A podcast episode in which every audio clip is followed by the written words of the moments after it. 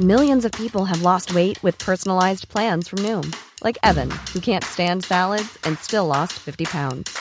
Salads, generally, for most people, are the easy button, right?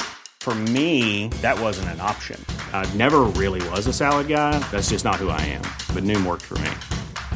Get your personalized plan today at Noom.com. Real Noom user compensated to provide their story.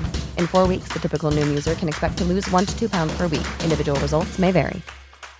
Hey, I'm Ryan Reynolds. Recently, I asked Mint Mobile's legal team if big wireless companies are allowed to raise prices due to inflation. They said yes. And then when I asked if raising prices technically violates those onerous two year contracts, they said, What the f are you talking about, you insane Hollywood ass? F- So to recap, we're cutting the price of Mint Unlimited from $30 a month to just $15 a month. Give it a try at mintmobile.com slash switch. $45 upfront for three months plus taxes and fees. Promo rate for new customers for limited time. Unlimited more than 40 gigabytes per month. Slows. Full terms at mintmobile.com. Millions of people have lost weight with personalized plans from Noom, like Evan, who can't stand salads and still lost 50 pounds. Salads, generally, for most people, are the easy button, right? For me, that wasn't an option.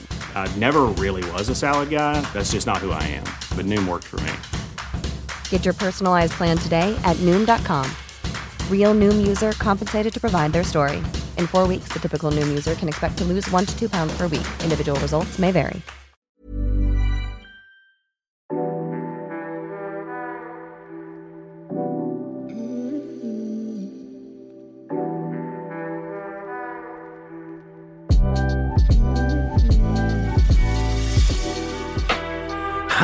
Hello there.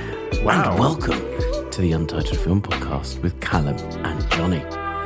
I'm Johnny. I'm Callum. That was a quite an impactful one. Wow. That woke me right up. Feel like you needed it Yeah, a bit, this I had uh, a nap earlier 8.50 today. p.m. Yeah, on a Sunday. It's a bit groggy, a bit foggy headed today, and that was like, what, what, what's going on? Where am I? That's interesting, actually. So was I, and so was someone else I know. I I feel like it's the hay fever. I think it might be. I get bad allergies. I think it's been bad the last few days. been really bad had for me. I've taken quite a few of the hay fever tablets. Me too. So if we sound groggy tonight, that is why, evidently. Hopefully that woke us up though. Yeah. Be peppy now. I did have a coffee at about 6.30 p.m., which for me Wild, quite man. Wild. You, I mean, it's not wild for you. you No, I'm a- You'll drink coffee at 3 in the morning. I will, but I'm not as bad as my brother, who will be drinking coffee probably from the time he wakes up to the time he goes to bed, and it won't affect his sleep at all. I so I'm not someone who's like I- I can go to sleep with caffeine, but if I haven't had like a very tiring day and I have a late ca- coffee, I'll be lying in bed at midnight and I'll be like, why can't I sleep tonight? oh yeah, I had a coffee at like I six p.m. wonder why. But if I'm tired, it doesn't make much difference. I see. But um, some people, like people that go out for a nice big dinner and have a couple of glasses of wine, da, da, da, and then would you like coffee with your dessert at 9 p.m.? I'm like, that is madness. To Oh, I me. enjoy that. Wow. I, I really go in for that. Anyway, this isn't comedians and cars getting coffee. No, we This are is, drifting um, very far from the topic of here. film podcast. So we will swerve back round into the correct lane, and um, yeah, we do sometimes interact with people though out in We the real do world. indeed. Um, and maybe next time you pour yourself a cup of coffee, you could go onto our socials and interact with us. And what are those socials, Callum? That will be Untitled Film Podcast on Facebook and Instagram. And you can also catch up with the show on YouTube if you're that way inclined. Uh, we asked a question this week uh, in honor of Guardians of the Galaxy 3, making everybody sob their eyes out. That's the big discourse about the film. I asked, what film gets you looking like this? And I used a bunch of pictures of very bad acting crying. Including of- Tobey Maguire. uh, twice. so I included Tobey Maguire, James Van Der Beek, uh, Sarah Michelle Gar- um, Sarah Gellar. Michelle Gellar, and uh, Claire Danes, and then Tobey Maguire again. Lucky him. And we did get a response from our uh, editor, our producer, Rob Hardstone, and he said the final act of Paddleton, which I actually can't say I've seen, but I had to look it I up. I haven't either. Um, but it's got an interesting cast. I, I suspect the reason why he watched it, Marc Maron plays a fairly prominent role. It looks like he's in the main cast. Um, uh, for what could have been easily been a miserable trauma dump of a movie, Paddleton found a way to keep me engaged enough that the final few scenes tore my heart out. So, Johnny, what films got you looking like Tobey Maguire? I was trying to think about this. So I don't often cry through sadness in films unless there's an animal involved. I if I'm going to cry at a film, it's more out of joy. I'm more like, oh, it's all gone so well for them, and I'm sad. That actually makes me kind of like more likely to well up. But I, I was really struggling to think like. Yeah, there's a lot of films out there like with dogs in like My Dog Skip or that kind of stuff that that that has the whole subgenre of kids movie of dogs in peril. Yeah, basically any uh, Homeward Bound when the dogs get back at the end and um, re you know rejoin everyone. So that's quite a big one. Um, I'm trying to think of. There are ones that make me like well up, but as I say, mainly with joy. But I just can't think of any of this. You put me on the spot. Um, how about you, Callum? Well- Other than Guardians of Galaxy three. Yeah, the Guardians of the Galaxy 3 did get me, I have to say. But um, I remember as a teenager, did you ever see Bridge to Terabithia? Yeah, I, you didn't like know anything about that film, and the first two acts are like a fantasy film, a young adult adventure movie. And then something very tragic happens, and they play it absolutely straight down the line. They don't play it to, with any whimsy at all. Whimsy goes out the window as soon as the tragic thing happens. They deal with it quite realistically for that kind of genre of movie. And because you're not expecting it, it really sideswipes you. I remember just I, I was hyperventilating by the end. I just was not expecting it. I think had I gone in sort of knowing, had they put in something in Act One to sort of suggest it, but the strength in that book and movie is that it's it wrong foots you. It's a whimsy, whimsy, whimsy, and oh by the way, this thing happened. I'm gonna try and not spoil it, but um, it's a, a this thing happened. Yeah. Like what? Oh, but why? It is quite an impactful moment. I think because I'm just not into that genre as a whole, it didn't really pull me along in the same way, but I can see why it would Yes. make someone do that. I've just had another thought as well, actually. Documentaries, if they're about the right thing, can make me cry. The, the most recent one, and not again, I wouldn't quite say ugly crying, but um, the Anthony Bourdain uh, Roadrunner, um, Yeah, which I've seen twice, and both times made me well up at the end. That is a sad one considering everything that happened. Exactly. But no, it's uh, I basically just don't have a soul. so. I can confirm that. Anywho, um, on to the news.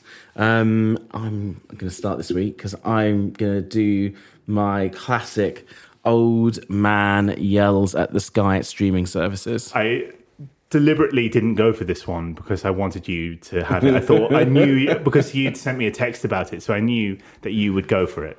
Yeah. Um, so Disney Plus, like, um, what's it? what's it HBO called? Max? HBO slash whatever they are now, giant mega, is it Time Warner, whatever they merged. Have to, uh, Disney have decided to do the same thing as that. Where what happens is they decide, well, we're paying too many taxes this year. So what we could do with is taking a big loss, I'm doing air quotes here, by having something which we can show has made no money and that we're writing it off. And by writing it off, it will probably never be seen again. Um, so they've gone down a huge list of things on um, FX, Hulu, Disney Plus, and gone, uh, let's get rid of these things. Um, and it's something in the realms of 1.5 to 1.8 billion dollars worth of content. And there's some quite big things on there. Things like Artemis Fowl, which admittedly was a massive flop, but was fucking expensive. Um, The Sex Pistols TV show. yeah, the Sex Pistols, which I quite liked, and I, I would be liked it too. quite. I mean, it's not like you won't be able to, to legally stream it somewhere, but it's quite sad that that they're getting rid of that. Which you know um, was an interesting piece of Danny Boyle work, and again may never ever be seen through official channels again. Um, there was a doc- excellent documentary called Howard, which I haven't actually seen, which I might have to try and watch in the next week um, about About Howard Ashman, right? Yeah, he Yeah. wrote the um, the original songs to The Little Mermaid um, and various other things, and was a bit of an LGBTQ plus icon. Mm-hmm. Um, and they're talking about dumping that, and apparently there's quite a lot of stuff that's um, kind of pro LGBTQ. Although apparently Disney may have reversed its decision on that one. Apparently the list isn't finalised yet. After there's been a bit of a, a fan uprising, and also people saying, "Well, The Little Mermaid is coming out in like." Two weeks, and you're getting rid of this. Surely this is going to be quite popular. You could quite easy, easily promote it. I mean, Exactly. on any bit of uh, Little Mermaid m- material, you can put it. They always bundle packs together. Let's have a look. Uh, I've got the information about Howard open at the minute, but I just wanted to see. The- I know Willow was another one. Yeah, Willow's another one, which is again. That's only just come out. Yeah, like, I, mean, give it I know go. it wasn't a hit. I it, it came out. It came and it went. But still, I mean, in a like way six for them, months ago. in a way for them though, you know, if they bundle up 40 documentaries that are made from found footage and cost $100,000 to make, it's not that big a tax write off. If they need something something like had a- Willow that probably cost $120 million or something ridiculous to make if it wasn't massively big. Um, there have been, uh, so there's a lot of stuff like um, the music of Wakanda Forever being taken off, which people are saying again. Um, eh, yeah, is a is a strange one. Turner and Hooch, which you quite liked, I, I think. did. I, I go in for that kind of thing, that kind of cheesy thing. So I, I was a, a bit of a fan. The Mighty Ducks Game Changers. I like the first season of that, but the second season, um, I think um, Emilio Estevez revealed himself to be either an anti-vax or anti-mask during a production that was, you know, and they suddenly very hastily get rid of him. Like, oh, what happened to Emilio Estevez? Oh, he can't coach us this year. Whoops! Like, yeah, throw out all that character development. Um, this is one that gets my goat a bit. The World According to Jeff Goldblum, which I really oh, like. Oh, that's a shame. I really like that. Um, and again, you'd thought it got like two or three seasons. You wouldn't have thought that's. And uh, it was one of their first mainstay shows. In Yeah. fact, on Amazon Prime, when you click Disney Plus, it has a little, uh, you know, logo with a few. Jeff Goldblum's Jeff Goldblum is one of the faces. Well, he might be gone. Um, and yet they couldn't get rid of shite like um, oh, what's the fucking Jeremy Renner Oh yeah, reno- Repa- renovations. renovations? the most narcissistic wank I've ever seen. Jeremy Renner, he's so such a great guy. Produced by Jeremy Renner. Isn't it great how Jeremy Renner is such a lovely guy? I know he's better than Jesus. Another one that I'm quite sad of because I really enjoyed it, Little Demons, which is um, didn't see that. Aubrey Plaza and Danny DeVito. uh, With Okay. a, about them, Danny DeVito's the devil and has a daughter with Aubrey Plaza, who's a mother, and then the the daughter realizes on like her 13th birthday that she's the daughter of the devil. That sounds interesting. It's it's good. It's really good actually. Um, so yeah, there's some some big things in there and things that annoy me that are going. Um, but what annoys me about this again is, and this is a big problem, and it's a wider problem with streaming in general, is there's just no way to get these things once they've disappeared there's off of it no again. physical media, and there's no way that they can kind of go to other streaming services. No, because they're written off. Like if they go to another streaming service, they, even if they sell it for like 50p, then they have to then. It's not Yeah, a tax write off it's- anymore. It's not worth it as far as they're concerned. So it's just, and why would you give stuff to your competition as well? Which again is really, it's almost like the days like in, in olden times when people thought, well, once we've shown this episode of Doctor Who once, no one's ever going to watch it again. And that tape is really expensive, so we might as well tape over it. It almost feels like that again now. It's like, Very studio system as well Yeah. from the 1930s, where they locked people into contracts with this studio and no one else. Yeah. But the, literally, with some of these, the, some of the stories that were coming out is they almost have to go and destroy the hard drives and stuff with them on. Like they have to just like scorched earth um, because they can't be. Because if they like, if you write off, so say you're a, a video game company and you've made a million copies of a video game, ET, uh, and you only sold seven copies of ET, um, and you, you then have to go and write it off and put them in a dump somewhere, because otherwise they could say, "Wow, you can get this tax write-off, and then you could sell them in three years' time."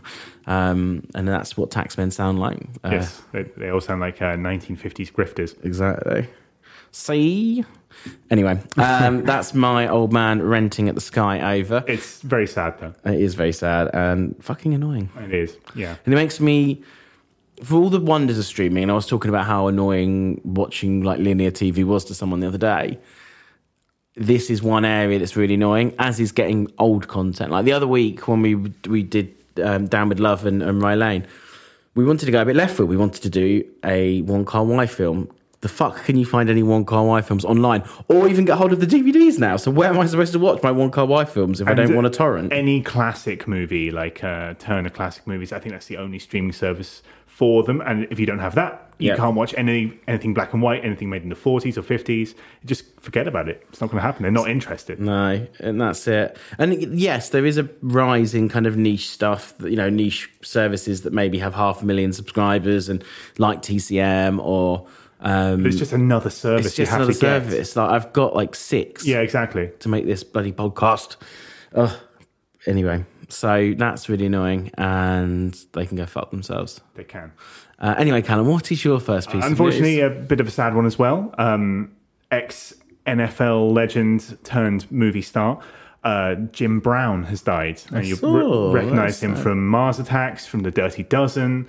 Um, he appeared in several Spike Lee films. He was in Any Given Sunday. He was cast a lot in movies about football, uh, which you know makes sense. I liked him in Tube, in Tube Brothers. I liked him in um, uh, Mars Attacks. Actually, He's I've very soft good spot for that film. in, in Mars Attacks. And uh, considering what we're going to be reviewing today, I think he was one of the inspirations for one of the characters in one of the movies we're going to be watching, uh, reviewing today. Um, so, and considering that it's about someone in football and in film, I thought it had a nice uh, thematic link. Considering what we're going to be talking about, so that's a that's a, a sad one, but quite a short one. Um, yeah, so that is a very sad. He he was a, he'll be very missed.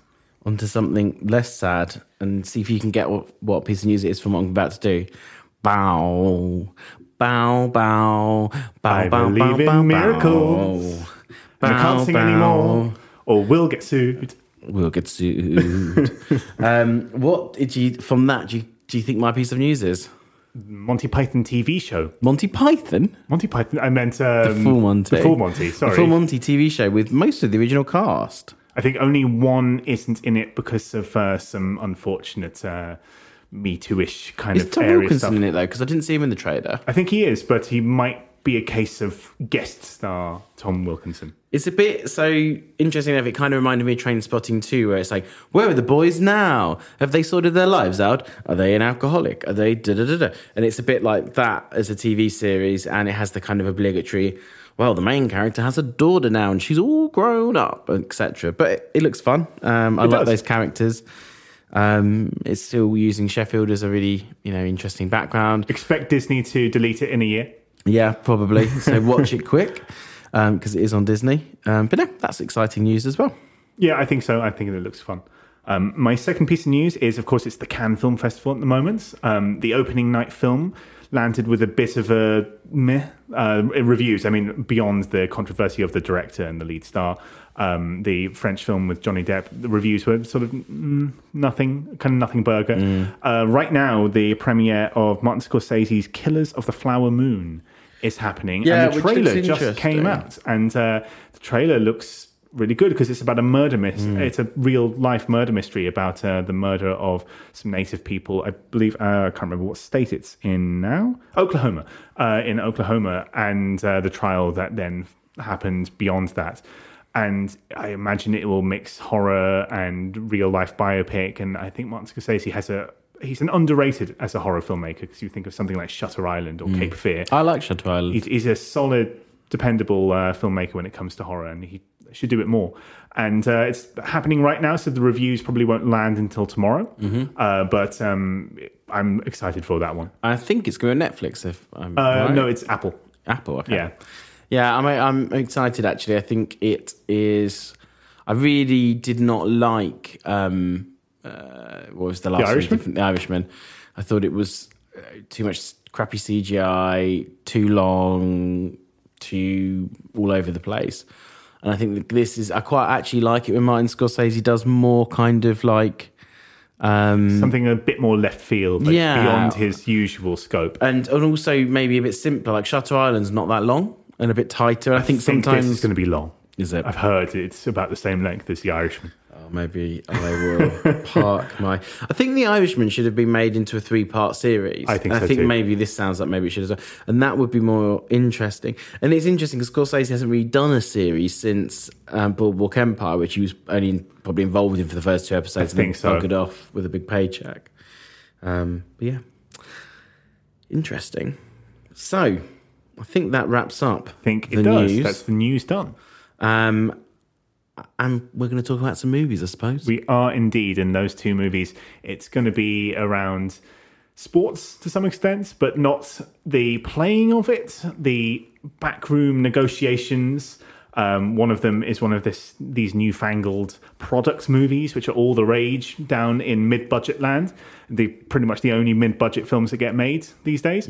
And uh, the next one is a bit of a classic, I guess. And well, won some awards, but we'll see what people think. um, and so By people, you mean you and me. Fuck what anyone else thinks. uh, so that's Air, and um, the next one is Jerry Maguire. So uh, we'll kick off with Air. Who wants to take the synopsis? Go on, I'll do it I think I did the old one last week. So, there's a guy, and he's looking for another guy and that guy is going to be some form of basketball player.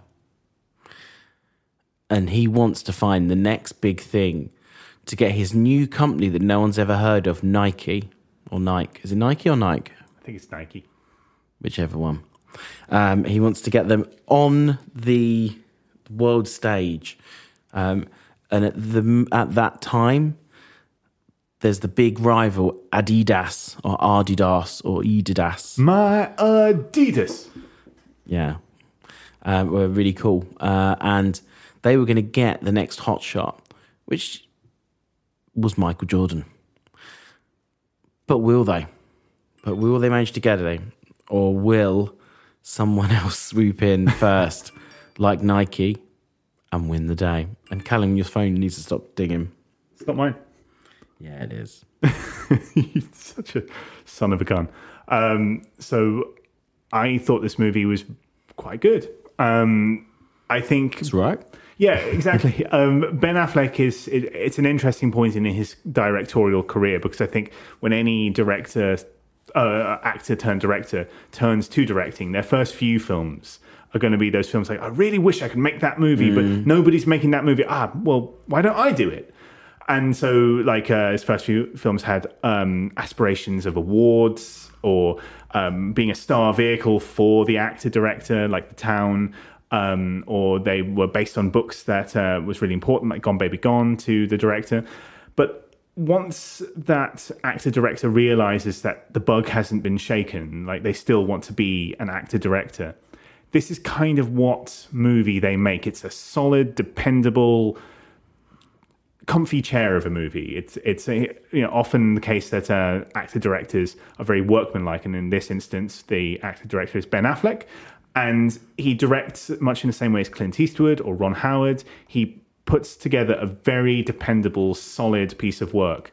And with, with excellent technicals, uh, almost invisible editing, except for a few moments of flash, and frankly, a fairly unremarkable story. I did find the first 15 minutes, I found myself saying, oh my god who cares but after uh, you know I, I got into the comfortableness of the film and it is a comfy chair of a movie and likable actors like the lead is matt damon he's the um, he's the the buyer who kind of goes to, from place to place trying to court hotshot young stars Not a buyer. He's like a, uh, a talent scout. Effectively. Um, and you, you know you got Jason Bateman in there, you got Ben Affleck himself, um, and you got several other people that you like from you know from various places. Chris Tucker is one.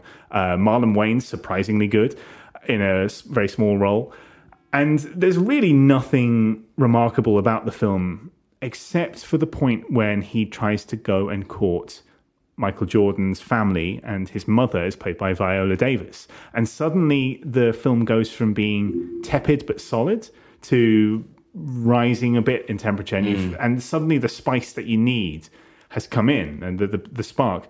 Jason Bateman, I think, is the best of the tepid crew, but he's in service of a film that's about a bunch of fairly rich people trying to court a, a sports star, and it's it's fine. It's dependable. It's very solid, and occasionally it spikes up into also, more so. He's also very much just playing Jason Bateman. yes, yes. Mm, sure, yeah. He's basically Marty out of But um, then again, Ozarks. Matt Damon is playing Matt Damon. I think Ben Affleck is having fun playing yeah, he's a, a, little bit different. a little bit but- different, and he's at the stage in his career and he doesn't need a star vehicle and he doesn't need to be showy.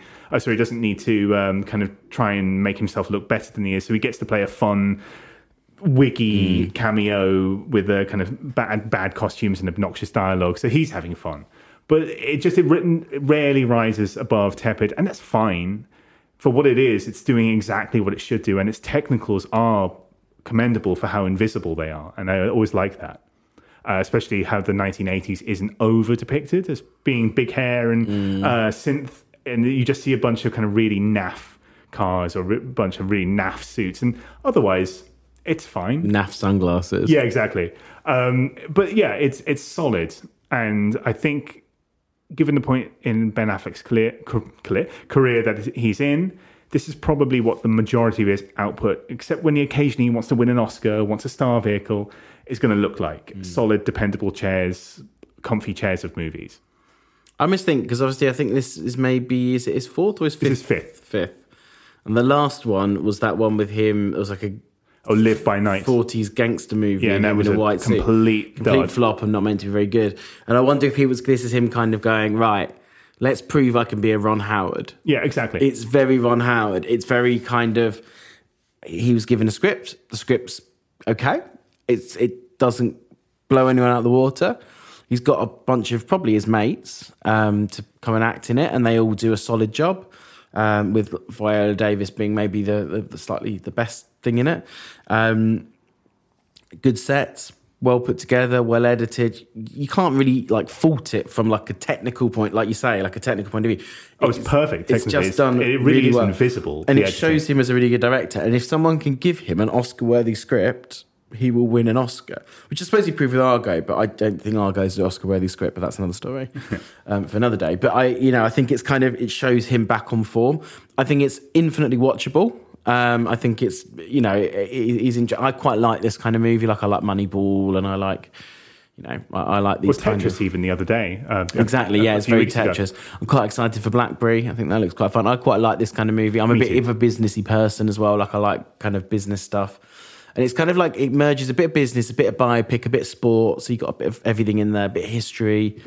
Um, but yeah, it is. It's tepid. Like the, the script is a three out of five, but I think the direction's better than a three out of five. Oh, the direction's a, a four and a half out of five. You know, the production is absolutely so. I mean, Ben Affleck has proved his mettle Mm-hmm. in the same way that Clint Eastwood or, or Ron Howard can really cobble together um, that kind of filmmaking. That, well, like I said, invisible is sort of the Mm-hmm. word of the day. You, you really don't notice it, with one exception. And I want to know your opinion because this has divided people.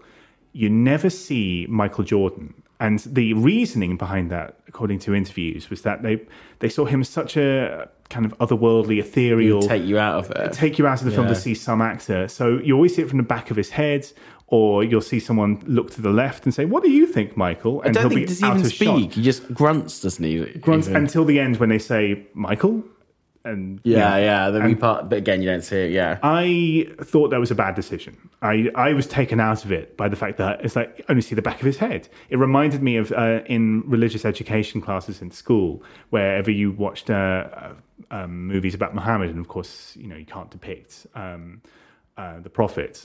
So they would always have uh, some cameraman nodding from the point of view, and that way it was a way to get around it. And, and it just it was just awkward. It was the one bit that wasn't invisible, and it had a very big "look at me" sign inadvertently, but it, a big sign was hung around the neck of this thing. It's albatross around this film's neck. I thought.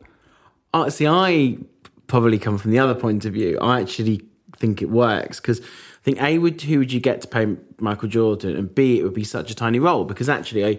Well, maybe it's completely factually inaccurate, but from the way the film came across, he had very little to do with it, other than that he he wanted Adidas because they were the cool kids. Exactly, and that's the thing. They could have just not had him in there. Said, "Oh, Michael's." Um, you know, he, he's trusted my uh, the business to me. Uh, the the mum can do it. You know, Mm. But I don't think that was real. I think the but- reality is he was in those meetings, but he was like a silent partner. So that's where I kind Well, of yeah, think it I- I- works. yeah. I think you could see that because they could have gone down the route of getting some actor and then digitally trying to make him look like Michael Oh, Jordan. That would have been even more that. cringe. It's it's a hard one. Um, and if it was obviously if it was a film about Michael Jordan, then obviously you need to have an actor playing it. But it wasn't. It was a film about Nike selling a shoe to Michael Jordan or selling a you know a range of shoes to Michael Jordan. Uh, and Michael Jordan making billions and billions and billions of dollars out of the, those shoes. yeah, um, but yeah, no, it's I don't mind it. I don't think it. I don't think I see how else they would have done it. They- But I do I get what you mean. I did. It did make me think. Oh, they're not showing much because I didn't know this before I watched the film. Like, oh, they're purposely not showing MJ. They're purposely not showing MJ. Um, not Mary Jane from Spider Man. in case that wasn't it was. A, there was kind of no way that they had to do something that was, if not this, then something else. Mm. I mean, they were painting it into a corner just by how famous Michael Jordan Yeah. is. Uh, so there was no decision they could have made here that wouldn't have split people. I think. because he must be like up there with say Tiger Woods and Oh yeah, absolutely. um, He's one of Schumacher, one of the one greats. I like mean, one of the few kind of three or four sportsmen that you know. that everybody in the world knows. Yeah. Yeah, exactly. yeah, exactly. Um, so it is hard. It is hard, and it, yeah, like I say, it'd be different if it was a movie about MJ, but it's not. So, um, yeah, there's a lot of famous people called MJ: Michael Jackson, Michael Yeah. Jordan, Good, good observation. and uh, Mary Jane from Spider Man. Yeah, so uh, that's a that's three. Um, well, that's two technically. Wow, if you say so. anyway, I think that probably wraps up our review of that. Yes, Unless I think so. I mean. I, I think that's the thing with these movies where they are solids. There's not really a great deal to say other than yeah, it's all right. Well, it's a, yeah, yeah. Bit better than all right. Anywho, Anywho, so on to the second piece. But After- before that, we got uh, some notes from some sponsors. Hey, I'm Ryan Reynolds. At Mint Mobile, we like to do the opposite of what Big Wireless does. They charge you a lot, we charge you a little. So naturally, when they announced they'd be raising their prices due to inflation, we decided to deflate our prices due to not hating you. That's right. We're cutting the price of Mint Unlimited from $30 a month to just $15 a month. Give it a try at mintmobile.com slash switch. $45 upfront for three months plus taxes and fees. Promo rate for new customers for limited time. Unlimited more than 40 gigabytes per month. Slows. Full terms at mintmobile.com. Burrow is a furniture company known for timeless design and thoughtful construction and free shipping, and that extends to their outdoor collection. Their outdoor furniture is built to withstand the elements, featuring rust-proof stainless steel hardware, weather-ready teak, and quick-dry foam cushions.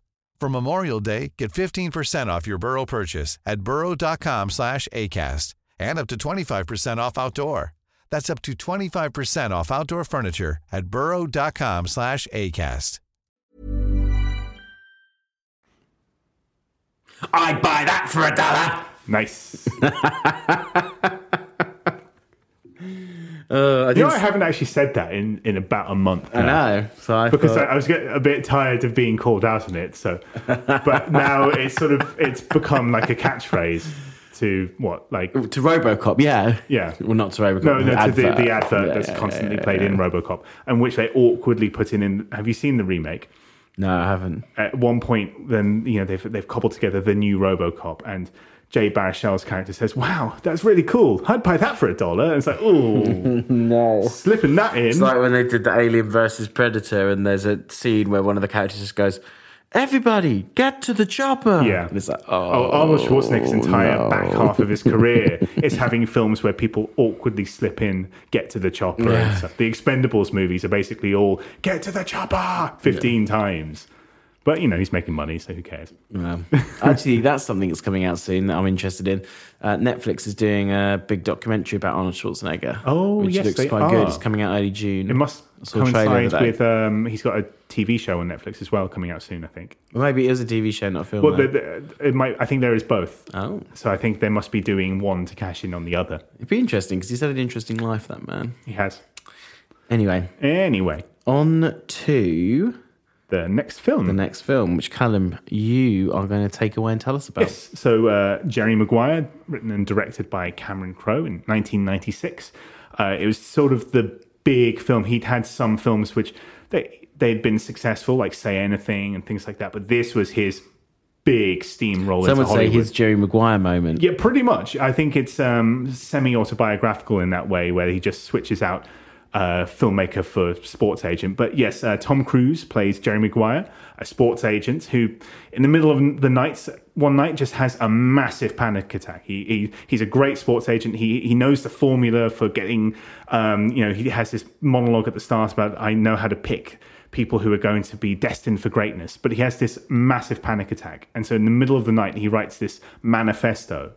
And in the morning, in his agency, he uh, prints it. He's printed out like 200 copies and he puts one in everybody's um, you know, kind of um, pigeonhole. And, and everybody thinks this guy's gone off his rocker. He, he, he's lost it. And so his uh, boss, played by uh, Jay Mohr, fires him. And um, suddenly there's a sparring match between the two where they have to sc- scrabble to get as many agents. So Jay Mohr is trying to poach all of Jerry Clients. all of Jerry Maguire's um, clients, and Jerry Maguire at that time is only able to retain two. Like he has this one played by um, uh, Jerry something else actually. Um, Jerry O'Connell, uh, who's like the big dream football player. Everybody wants this guy, and the one who's a bit more of a left field choice, played by Cuba Gooding Jr. in his his breakout role as well, um, Rod Tidwell. And eventually, he even loses Jerry O'Connell's character. And so he decides, look, I'm going to go out on my own. Uh, I've got this one client, and who's with me? No one comes, except for the uh, kind of lowly desk worker, played by Renee Zellweger, Dorothy Boyd. And from that, two dual relationships are starting to grow. Firstly, his friendship with Rod Tidwell, this football player who is got a huge chip on his shoulder and is flinty. He has a loving home life and family life, but on the football field, he is just completely in his head and angry and kind of can't get out of his own way. And a budding romantic relationship with his one and only employee in his uh, new agency, um, this uh, Dorothy character, and a relationship with her son as well. So, Johnny, what did you think of Jerry Maguire? Not as good as I remember. Funny, I'm kind of the opposite. Oh, interesting. So it's going to get interesting. Um, I remember really, really liking it, and I haven't probably seen it for like seven, eight years. And I think it's aged really poorly. I think it feels. I think it has some of the worst excesses of Cameron Crowe in that it's like so much schmaltz. It's just schmaltz out of every fucking it is sugary. um, and I like a bit of spice with my sugar, and I just don't think there's enough spice in it. I really like Cuba Gooding Jr. and I really like his character, and I really like I quite and I like Jerry's relationship with him. I just don't at all buy the relationship with um, Renee Zellweger. I just don't buy it, and I think I did before. Um, I think Tom Cruise is good. He's acting his heart out, although he does do the creepy smile thing a bit too much he is very reptilian. particularly with the kid. Like, and I, I find the kid annoying. oh, uh, Jonathan Lipnicki. Yeah. Yeah, Remember him? I think he's a bit annoying. Um, so I, I don't understand. Like, it's a good film. It's it's a re, it's well written. It's if you haven't seen it before, like, I go watch it. But I, I didn't seem it didn't hang together to me like I thought it, it did before.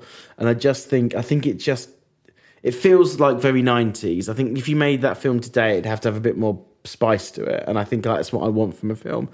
And even the music was a bit was a bit 90s and things. Like Almost Famous has got a lot more, a bit more vinegar in its veins than I than suppose this because has. that's a um, biographical tale about his childhood. yeah, exactly, which is more interesting. This is a bit more, and yeah, Almost wish fulfillment. Like, you know, you can swap Cameron Crowe for Jerry Maguire, Mm-hmm. and it's kind of his, they're both kind of rising at a similar pace. But one is kind of like, I wish I was this cool. Yeah. And I think that's it. And I think it, I just don't. And also, so much happens in such a short space of time because it happens over one season, one football season. Yeah.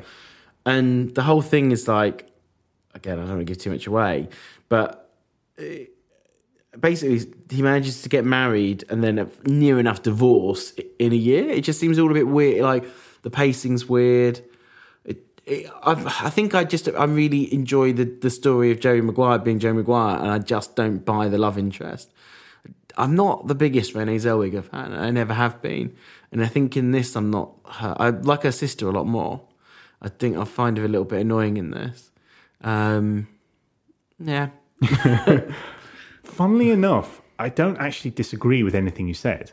And I can actually add one on top of that. That it is creepy that um, he, the romantic relationship is with an employee when yeah, he's a I boss. thought that, which is mentioned a couple of times, but it's like just it's mentioning it doesn't make it okay. off. Yeah, Um, but funnily enough, I just maybe because I like that sort of naughty Cameron Crowe over talking sort of thing. Um, he he writes screenplays in a way where everybody talks like an American screenwriter, and but it's quite Aaron Sorkin, but very quite Aaron Sorkin, schmaltz. Kevin Smith, they all kind of have uh, good writers have this flaw where everybody talks. Problem is, I kind of am a sucker for that kind of thing. I, I sort of like that thing on a metatextual level where it's not the film that's winning me over. It's more like, oh, look at that. Look at how he wrote that scene. Oh, look at that. And I found myself a lot of times really enjoying the way that he would write a scene. Like it's fairly simple stuff, like he's falling in love, he's making a friend. but I liked sort of the over kind of over divulged dialogue. The Yeah. over the and over explain basically just Over explaining to each other like Yeah. Every conscious thought they have that has to come And out of their mouths something about that, and I think the magic he found here that he tried again with Aloha about ten years, no, fifteen years later. Did you see Aloha? yeah, but it's similar. Aloha and this are similarly structured, about 20 years later possibly. Um, uh, and they're, they're very similarly structured films. They're they're both um, about like a, a very obnoxious guy, and there's a re- romantic relationship. There's a workplace comedy. There's a this, there's a that, there's the other. I think with this film, it just for one reason or another, it just sort of worked for me. I didn't find that the balance was too off. Except I actually agree that the romantic relationship was uh, less convincing, but the workplace comedy and the um, the first half of the romantic relationship works enough for me. But the second half, basically, once they got married, that it stopped working for me pretty cold. But even then, I sort of it, it's not losing me, and it should. And I know these things are flaws. Um, he's his biggest influence for this film is um, both uh, the films of Billy Wilder, but especially The Apartment, which is another film where it's not quite a romantic comedy, it's not quite, a workplace comedy, it's not quite a this film, it's not quite a that film. It's four films, but usually we complain about that kind of thing. We'll say, uh, "Bloody hell, it's four films at once."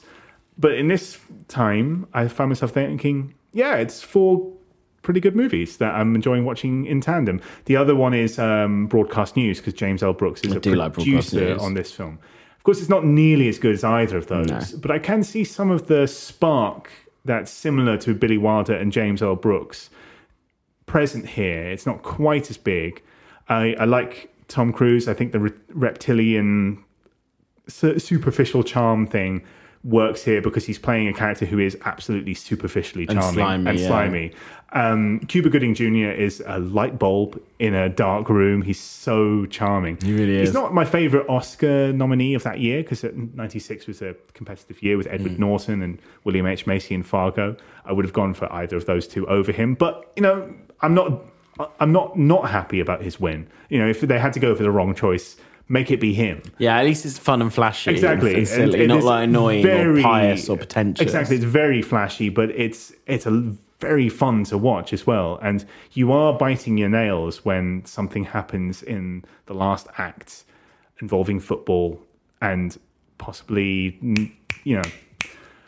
Um, if only that was the very end of the film, but then of course they had to wrap up the romantic relationship, and you know that's where you get you had me at hello, and um, and you can Which see- is a good line. It is a good line, and you can see there again Billy Wilder, the ghost of Billy Wilder, because um, he's trying to get a line as good as "shut up and deal" or "nobody's perfect." You know, Billy Wilder was very good at writing final lines, and he's really and you could see again metatextual and metatextually enjoying the movie rather than enjoying the movie. Uh, you can hear Cameron Crowe going, I need a good final line. I need a line. And I kind of like seeing the fingerprints there of him. And so I kind of liked the film despite itself in a lot of ways because of the, um, you, know, you can see the presence of Cameron Crowe working his, his magic, I guess. I think that's the thing. I think actually it is. It's very of its time, so it's very nineties, but it is like one of those nineties scripts that's very well done, very Yes. well put together. But because it's so well put together, you can almost see the cogs. It's not going back to what we were talking about with Air, although not so much from a writing point of view, but Air felt very seamless and very smooth. And I almost feel like you can feel this film shift gears. Like right, Oh, there's nothing now we're in here. sporting agent. now we're in love romantic comedy. Now we're going to prove to you that this is a nice guy because he's nice to a kid. And now he's going to win over the sister. Uh, you know, Yeah. literally, you can feel it literally changing up and going, right, now we need this piece of the puzzle.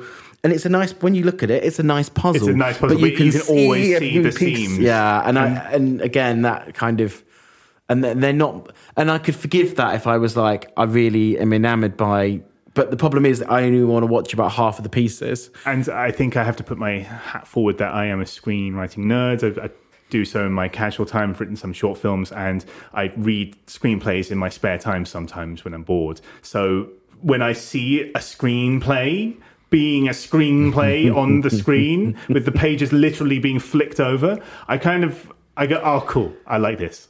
Um, but I know it shouldn't happen on a kind of on objectively. I know this shouldn't. I shouldn't be seeing the pages being Mm. flicked over. But as a nerd of that thing, I find myself going, "Oh, good! This is a Callum film." It's actually it's almost the same problem I have with some Chris Nolan films, though the dialogue is better than a Chris Nolan Oh, yes, dialogue. I'll yes, give it that yes, much. yes. But but you can go like, right now we insert the uh, the set piece. Yes, very much like so. this. Now we insert the child into the love Lego story. blocks being placed down piece by piece. Um, so yeah.